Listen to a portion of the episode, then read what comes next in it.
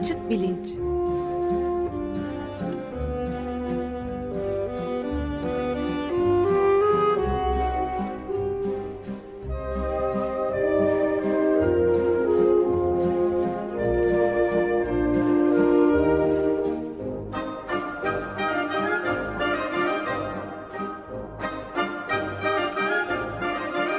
Güven Güzeldere ile bilim ve felsefe sohbetleri. Günaydın Güven Bey, merhabalar. Günaydın Ömer Bey. Ee, Can yok bugün de o kendi teziyle uğraşmada.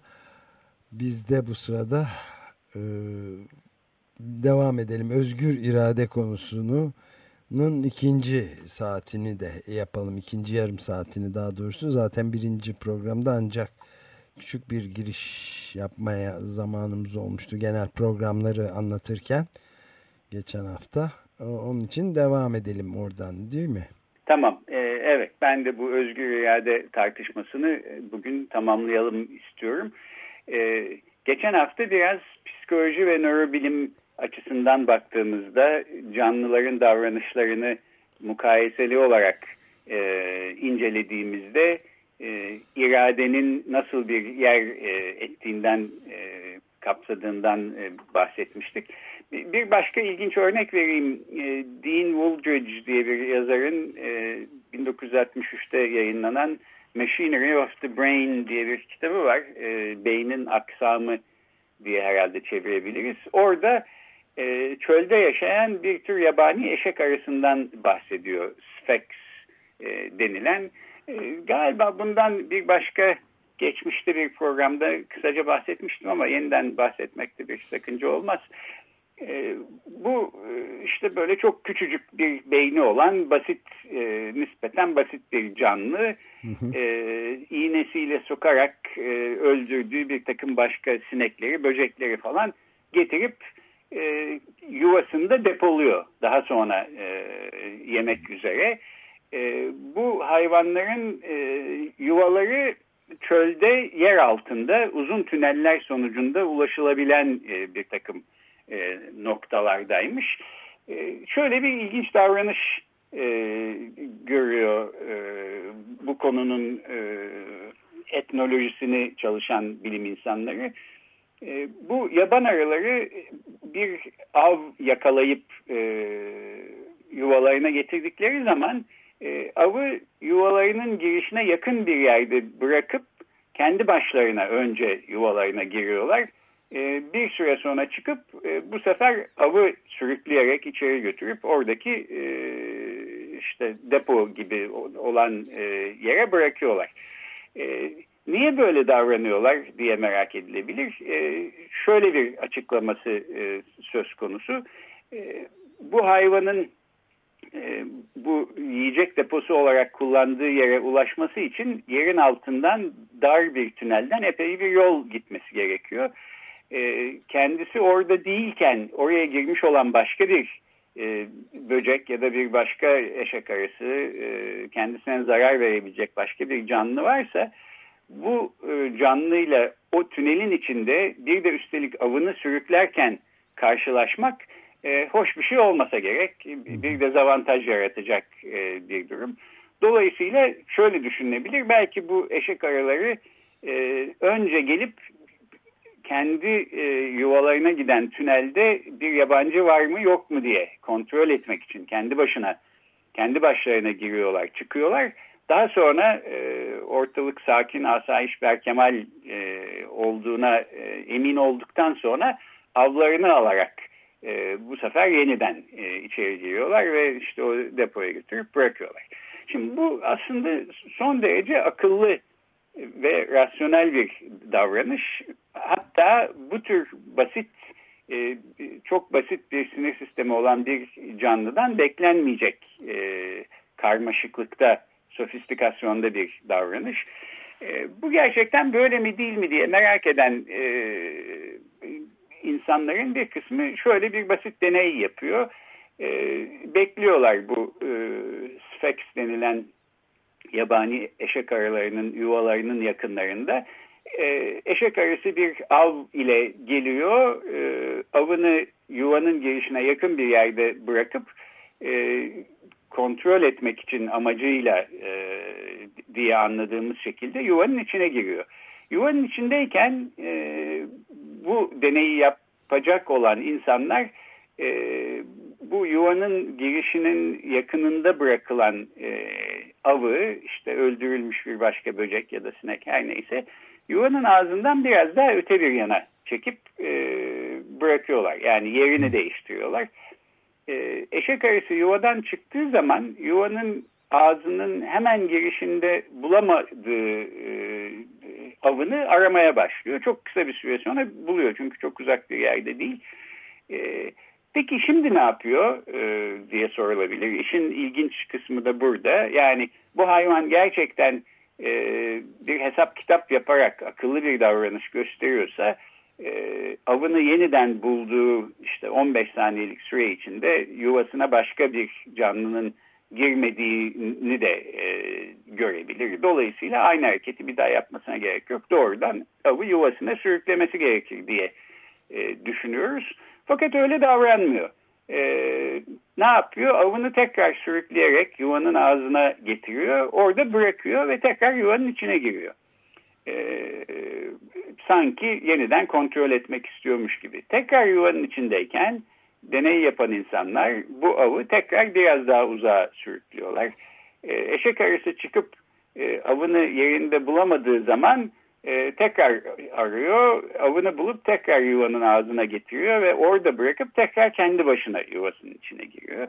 Yani burada sanki böyle otomatik rutin bir e, davranış biçimi var ve bu rutin bozulduğu zaman aynı rutine geri dönmenin ötesinde bir esneklik gösteremiyor gibi gözüküyor bu eşek arısı. Dolayısıyla davranışında belki kendi isteklerine, düşüncelerine, niyetlerine e, yaslanan bir tür irade söz konusu değil. Tamamıyla e, otomatize edilmiş bir rutin söz konusu diyebiliriz.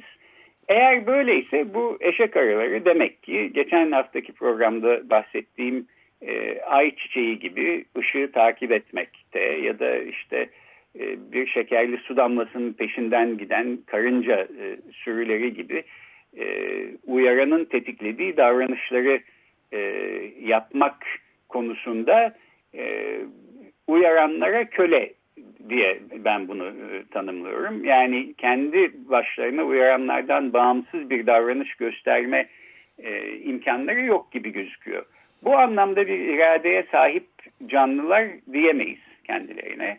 Yine geçen hafta bahsettiğimiz işte uzaktan kumandayla idare edilen e, bir boğa mesela bu e, nörolog, fizyolog Jose Delgado'nun e, deneylerinde olduğu gibi e, biz öyle canlılar da değiliz. Yani ipleri başkasının elinde olan bir kukla gibi de davranmıyoruz. Dolayısıyla bu anlamda bir iradeye sahip olduğumuz açık.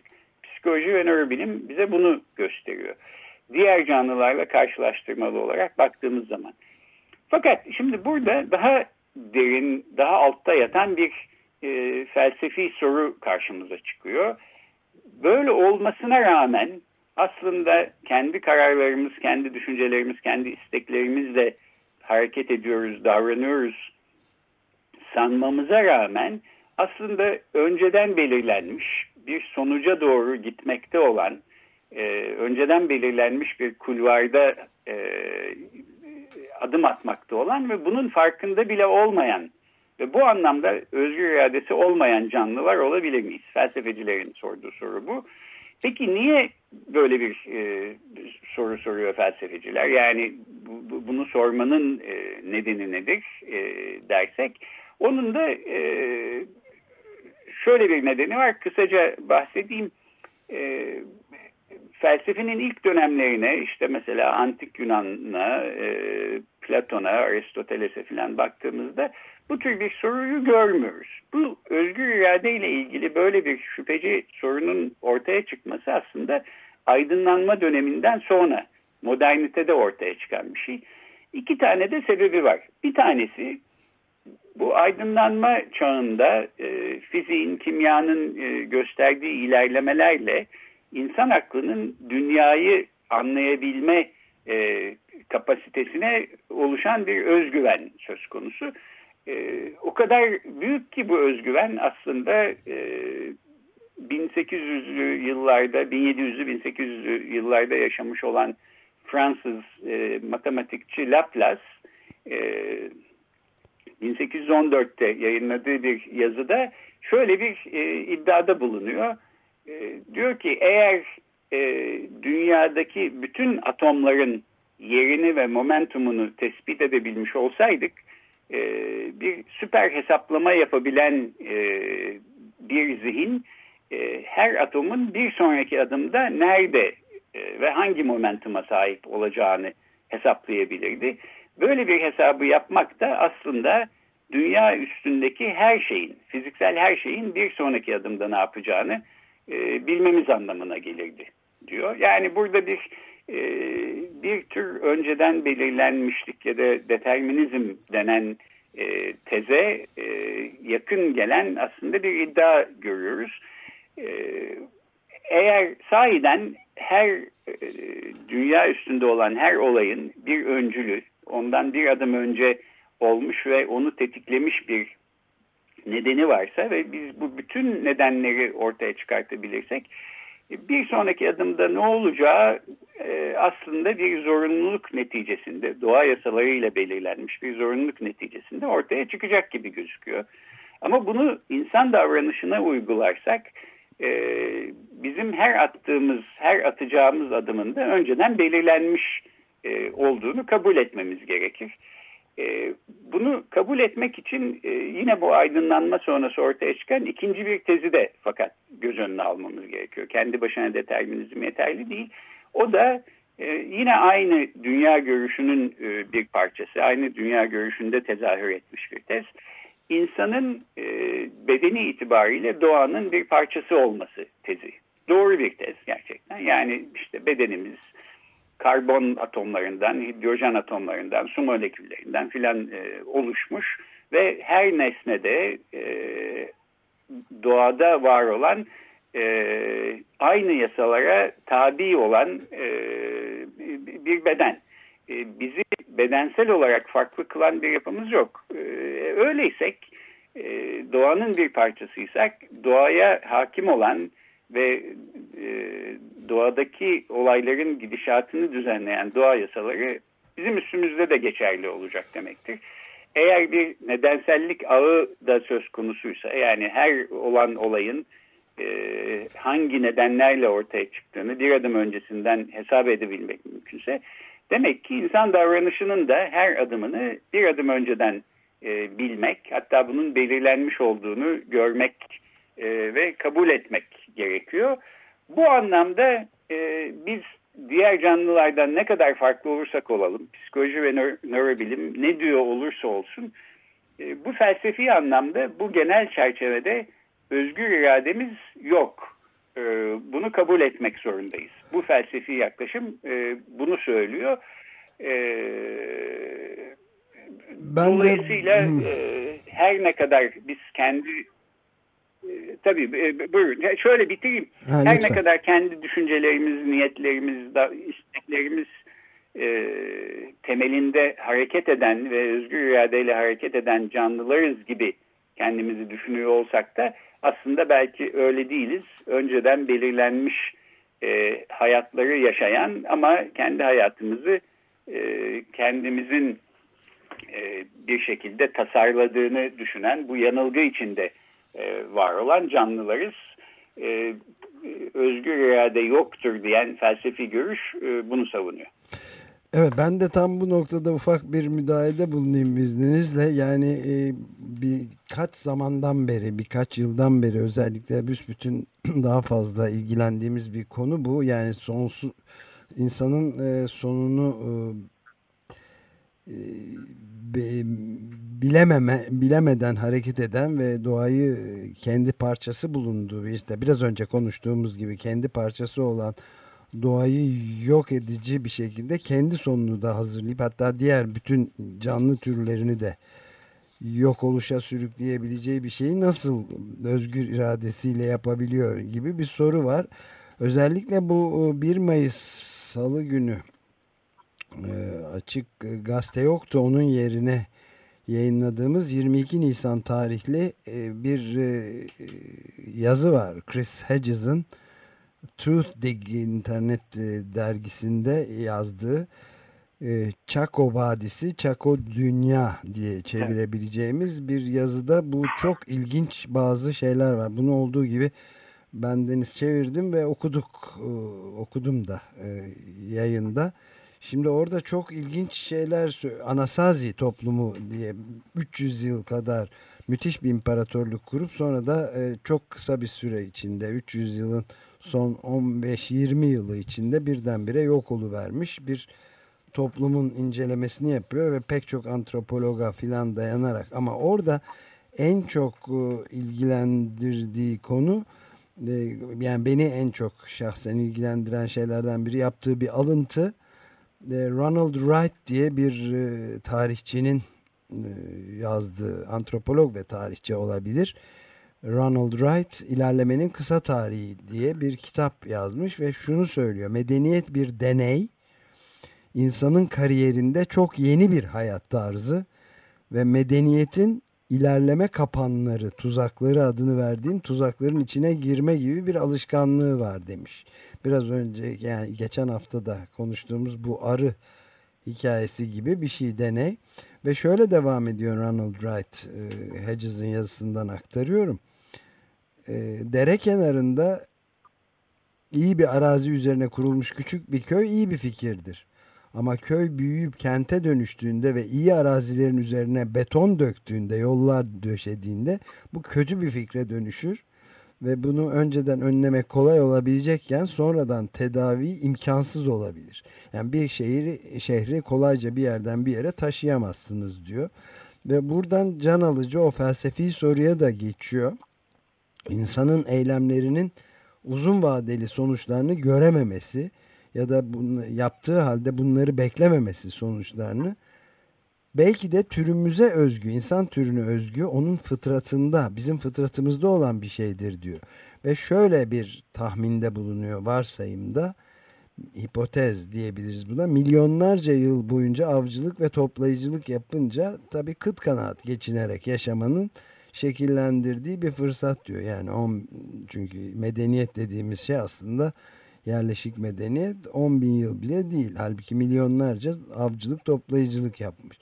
Şimdi bu ayrıca diyor ilaveten hmm, Ronald Wright e, atalet var, hırs var, ihtiras ve toplumsal piramidin biçiminden de cesaret bulan bir aptallığın karışımı da olabilir. Ondan biraz daha fazla bir şey de olabilir.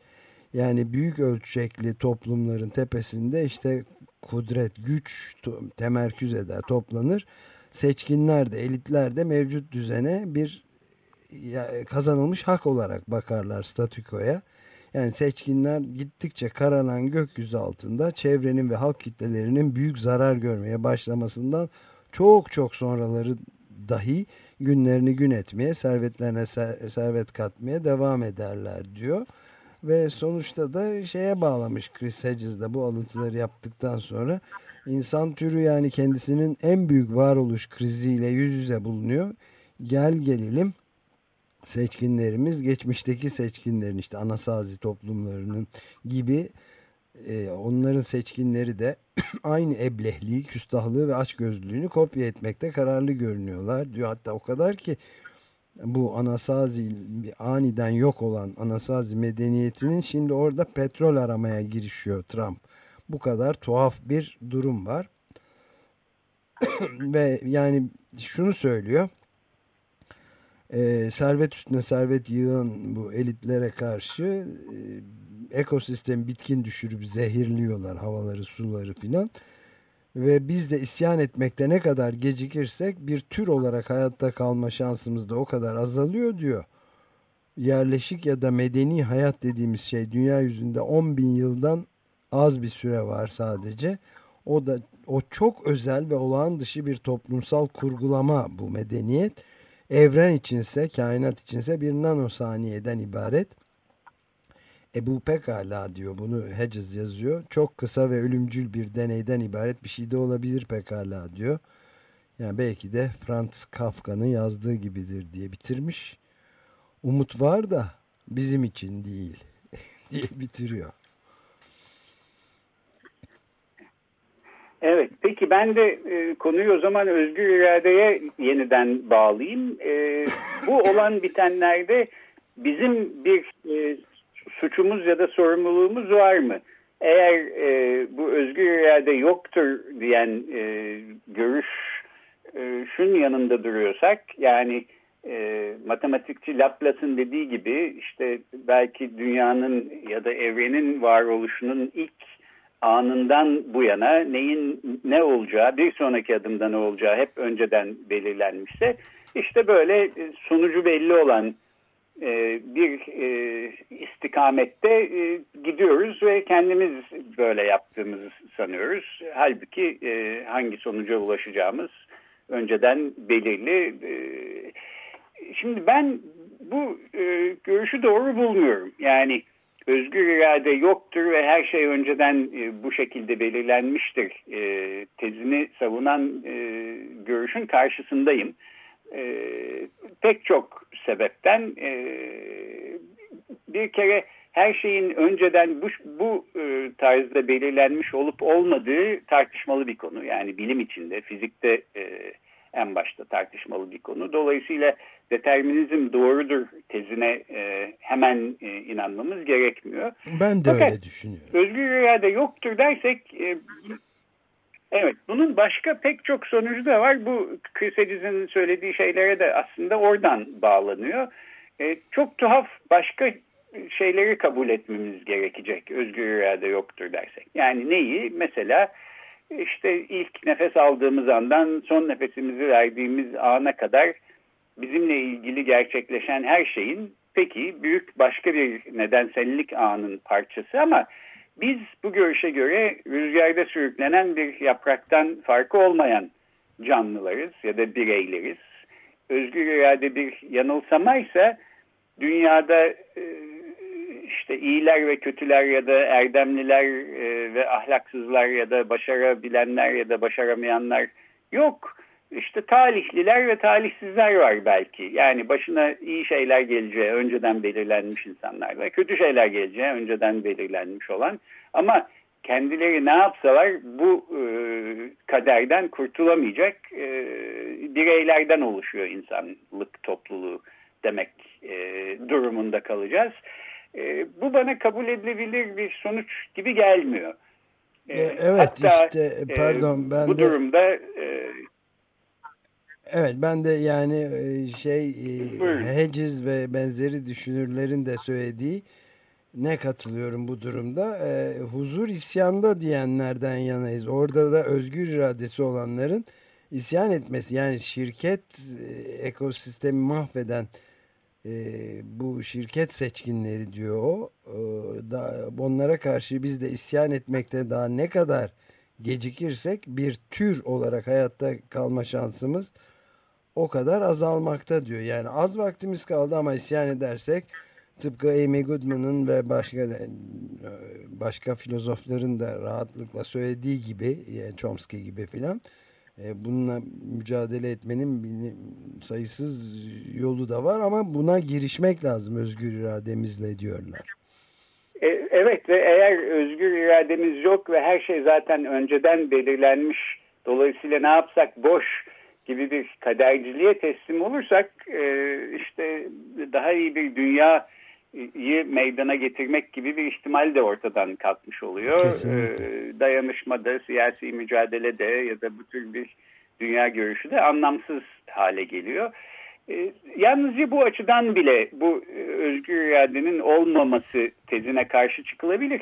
Başka metafizik e, nedenler de var. E, bunları uzun uzadıya anlatmak için şu anda zaman yok. Belki ileride yeniden bu konuya döneriz. E, yalnızca iki dipnot olarak e, şunları söyleyeyim. Bir, bu e, özgür irade meselesi aslında din felsefesinde de önemli yeri olan bir konu. E, din felsefesi üzerine bir e, seri yapmıştık. Orada bundan bahsetmiştik. E, e, çok kısaca şöyle, bir yandan Tanrı insanlara özgür irade bahsetmiştir, e, bahşetmiştir diye düşünüyoruz. E, ki yaptıklarımızdan sorumluyuz. E, davranışlarımızın ardındaki açık ve gizli niyetler günün birinde ortaya çıkacak, yargılanacak filan e, tek tanrılı semavi dinlerin e, temel inanışlarından bir tanesi bu. E, öte yandan Tanrı'nın her şeye kadir, dolayısıyla ve aynı zamanda her şeyi bilen bir varlık olduğuna inanıyoruz. Dolayısıyla Tanrı'nın e, bizim hayatımızın her anında ne olacağını da e, biliyor e, olduğunu kabul ediyoruz. Yani Tanrı'yı şaşırtacak ya şimdi nasıl oldu da bu insan bunu yaptı e, dedirtecek bir şeyler olması imkansız. Peki bu iki durum birbiriyle nasıl bağdaşıyor? Din felsefesinde önemli bir e, sorun. Yani gerçekten özgür iradeye sahipsek e, Tanrı'yı şaşırtabilecek şeyler de yapıyor olmamız lazım. Ya da Tanrı adı, atacağımız her adımı önceden biliyorsa gerçekten özgür iradeye sahip olduğumuz e, söylenebilir mi? E, din felsefesindeki önemli problemlerden kötülük problemiyle de aslında çok yakından bağlantılı olan bir mesele. E, dediğim gibi bunu daha detaylı bir şekilde tartışmıştık. Bunu bir dipnot olarak belirtmiş olayım. Evet. Son olarak da şunu söyleyeyim. E, özgür irade e, inancı e, ya da problemi, bu metafizik anlamda bu problem, e, belki sonuçları açısından e, üstünde çok durmamız gerekmeyen bir problemde olabilir. Felsefe tarihinde işte pek çok mes mesela şüpheci argümanlar var. Dünya bir yanılsamadan ibaret olabilir mi? Ya da bütün evren bir dakika önce yaratılmış ama e, hepimizin hafızasına e, yapılmış bir takım müdahalelerle sanki işte milyonlarca yıldır var oluyor e, gibi bir durum olabilir mi? E, belki bu özgür irade meselesi biraz bunlar gibi. Yani kendi başını düşünce tarihi içinde ilginç olan, yeri olan ama e, çok da üstünde belki durmamız gerekmeyen bir sorun da olabilir.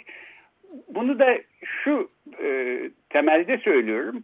E, diyelim özgür irade konusunda bir inancımız var. Özgür irademiz var diye düşünüyoruz ve öyle davranıyoruz. Ya da özgür irademiz yok diye daha kaderci bir anlayışla e, hayatı sürdürüyoruz. Bu inancımızı değiştirsek e, hayatımızı anlamlı kılacak ya da bizi mutlu edecek şeyler e, birden değişecek mi? Başka bir hayat mı yaşamaya başlayacağız? E, yoksa bu özgür irade konusunda ne düşündüğümüz e, aslında e, hayatımızı anlamlı kılan, bizi mutlu e, eden e, şeylere pek temas etmiyor olmasın. E, yani evet. öyle de düşünüyor, böyle de düşünüyor olsak e, hayatı anlamlı kılacak şeyler aynı kalacaksa belki bu özgür irade konusuna e, çok da fazla e, önem atfetmemek lazım. E, bazen böyle de düşündüğüm oluyor. Her halükarda sözü bitireyim. E, bir seçim dönemi içindeyiz. E, bu konu oraya da bağlanıyor. Yani işte e, zaten olacağına mı varacak yoksa çalışarak işte sandıkların başında durarak oy atarak e, sonuca bir katkıda e, bulunabilir miyiz? Bir değişikliğin bir parçası olabilir miyiz? E, ana soru elbette o bence. olabilir. Evet bence de. Ana, bence bunun tartışılacak evet, bir tarafı de. bile yok. Yani Amy Goodman'ın defalarca tekrarladı ama bir kez daha tekrarlamaktan mutluluk duyacağım lafı var. Yani ee, ancak e, umut verecek şey hareketlerdir. Onun bir parçası olmaktan geçer yani. Evet.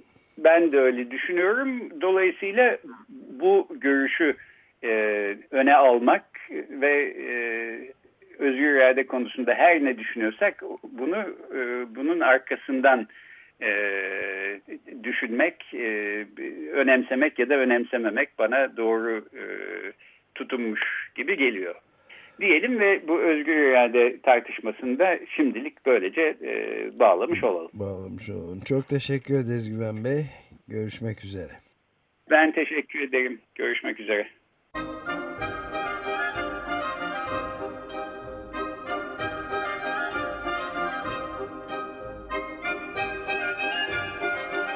Açık Bilinç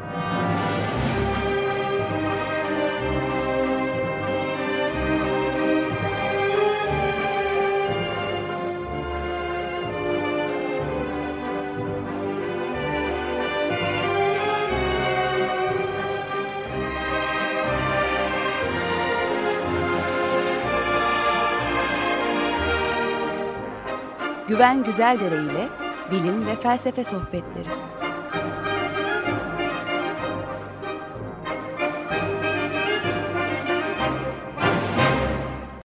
Açık Radyo program destekçisi olun. Bir veya daha fazla programa destek olmak için 212 alan koduyla 343 41 41